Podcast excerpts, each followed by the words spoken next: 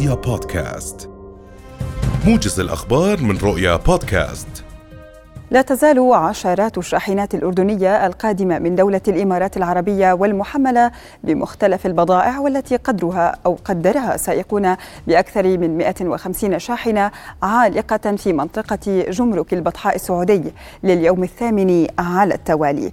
وقال سائقو شاحنات عالقة إن المشكلة بدأت تتفاقم من خلال منع دخول الشاحنات الأردنية القادمة من الإمارات باتجاه الأردن عبر منفذ البطحاء السعودي من دخولها إلى الحد السعودي وتوقفها في منفذ الغوافات الإماراتي.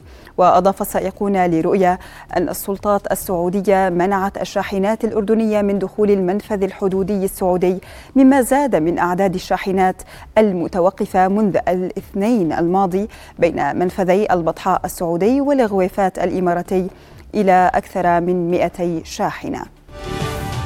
أكدت المؤسسة العامة للغذاء والدواء أن المؤسسات الوطنية المعنية في الأردن سباقة في التصدي لمحاولة إدخال الأدوية المهربة والمزورة من الخارج.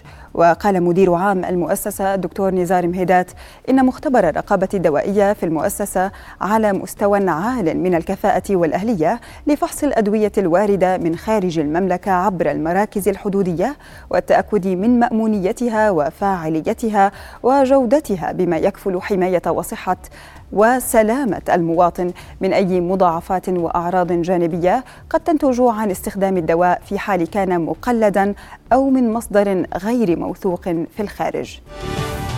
بدأت مؤسسة المواصفات والمقاييس اليوم تنفيذ خططها التفتيشية التي تستهدف الأسواق والمنافذ الحدودية لتشديد الرقابة على السلع والمنتجات التي يزداد عليها الطلب قبل وخلال شهر رمضان المبارك.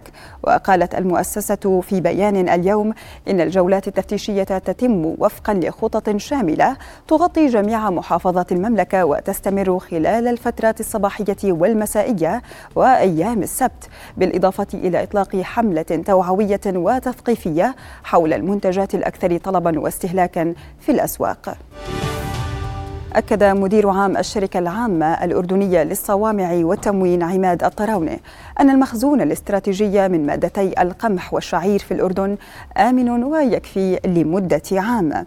وأوضح الطراونه لرؤيا أن المخزون الاستراتيجي في المملكة يستوعب تداعيات تعثر تمديد اتفاق الحبوب بين روسيا وأوكرانيا لمدة لا تقل عن ثمانية أشهر، مرجعا ذلك إلى أن الأردن يستورد نحو تسعين بالمئة من مادة القمح من رومانيا، فيما يستورد مادة الشعير من أستراليا أو الأرجنتين. أعلنت هيئة تنظيم النقل البري أن صرف دعم المحروقات لشهر آذار الحالي سيبدأ اعتباراً من صباح غد الثلاثاء.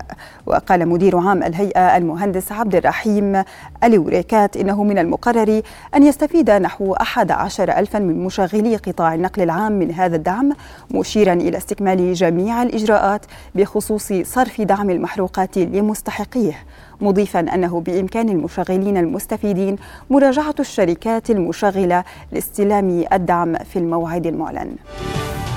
ذكرت وسائل إعلام عبرية صباح اليوم إن انفجاراً وقع في مركبة على مفترق مجدو بالداخل المحتل بسبب عبوة ناسفة على جانب الطريق، وأسفر الحادث عن إصابة مستوطن بجروح خطيرة وفقاً لمراسل رؤيا، فيما يشارك الشباك مع شرطة الاحتلال بالتحقق في خلفية التفجير إن كان عملاً قومياً أو جنائياً.